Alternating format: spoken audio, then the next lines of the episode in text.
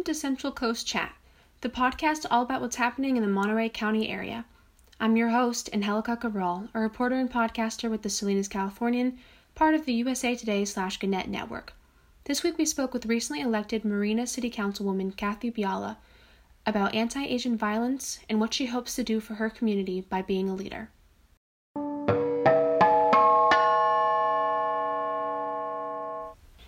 Thank you for being on the podcast today. Can you introduce yourself? Yes. Uh, thank you very much for this opportunity, Angelica. My name is Kathy Biala, and I'm a newly elected council member of the City of Marina. And I'm also the mayor pro tem. I had been a most reluctant candidate, as most women and persons of color tend to be, so I'm no exception when it comes to running for a public office. But I felt there was a need that I could fill for the benefit of Marina, a community I really love. Of Americans in my family. I grew up on the south side of Chicago and I am a retired master's prepared nurse. And what is your background a little bit more in the Monterey County area? So I've lived in Marina since 2014. Um, I was appointed to the Marina Planning Commission and served for over four years, acting as chair shortly before my successful election to the city council. My civic involvement first came in my significant involvement in the closure of the CEMEX sand mining plant in Marina. It was the last active sand mining operation on any U.S. shores. I worked with key leaders in the region in promoting the issues before the City of Marina as well as before the Coastal Commission that made the final decisions.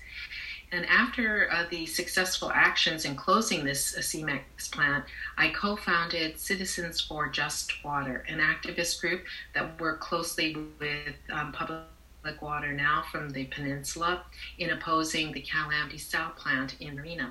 And Just Water worked very, very hard to rally our city in large numbers to advocate for environmental justice before the Coastal Commission being a disadvantaged community of color.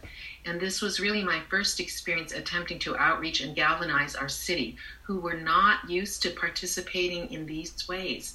And indeed, the call was really overwhelmingly met. I was so proud of our city and our ethnic communities.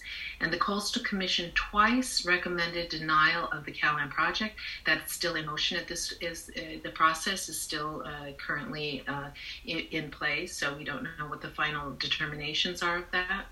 Marina is a community with 66% persons of color a third Latinx, a third Asian and mixed race, and a third white population.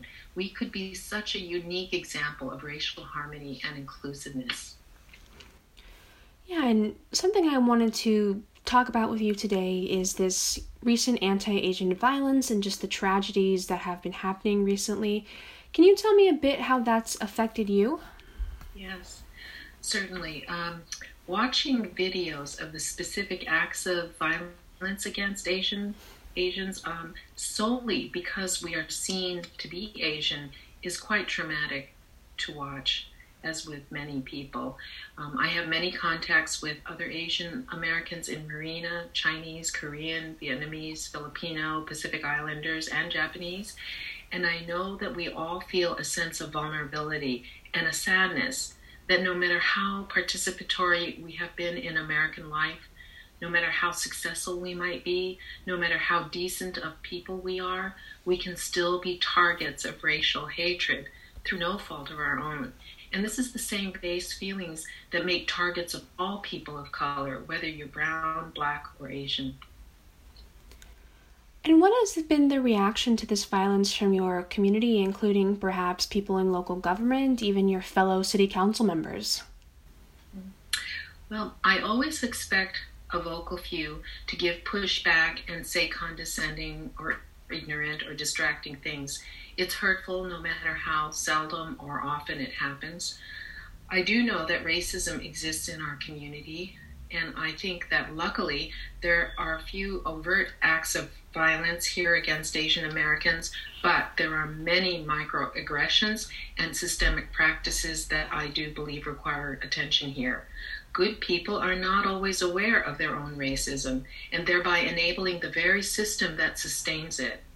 Marina is contemplating a study of systemic racism at our city level, and I hope that we embark on it very soon. We, we, we wish to be aware of uh, existing or potential racism, not hiding from it.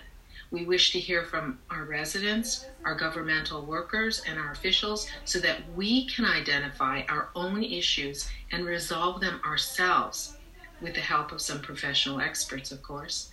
I can't address so many serious injustices out there in the big world. In fact, it makes me feel so hopeless and despondent sometimes.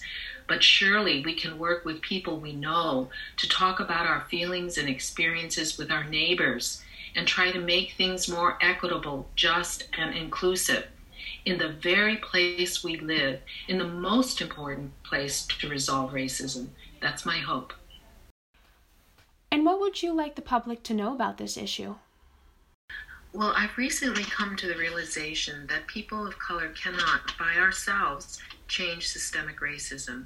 We need a great swell of white folks to participate and help make change happen.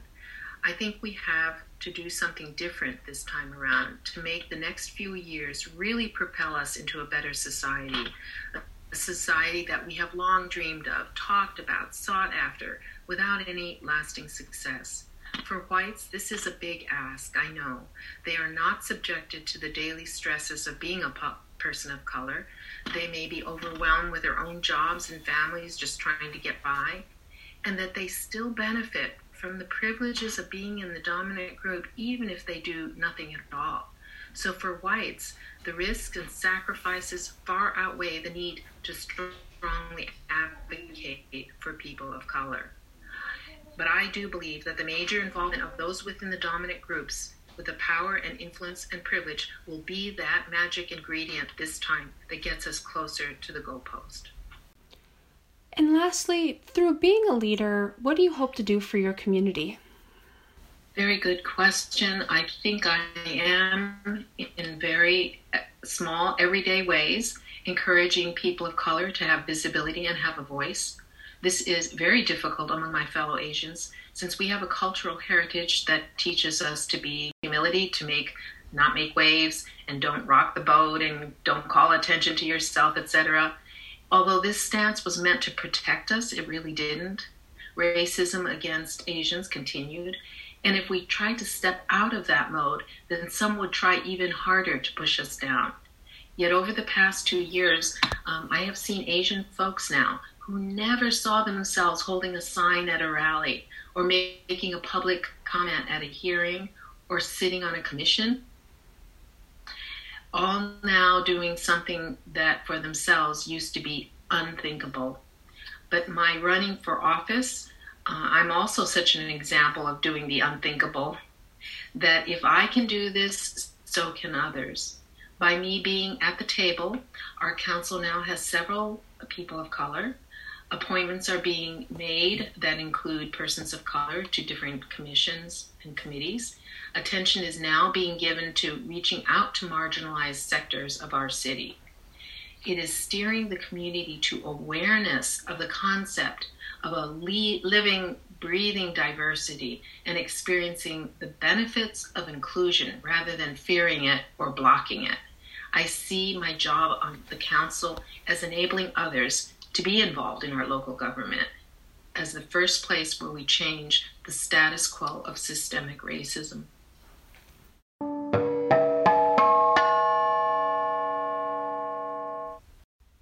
Thanks for listening to this week's episode. New episodes of our podcast go live on our website every Friday at 4 p.m., and you can also listen to us on iTunes. Just search Central Coast Chat. For more of our coverage, check out our website, www.thecalifornian.com, and follow us on Twitter at Sal News.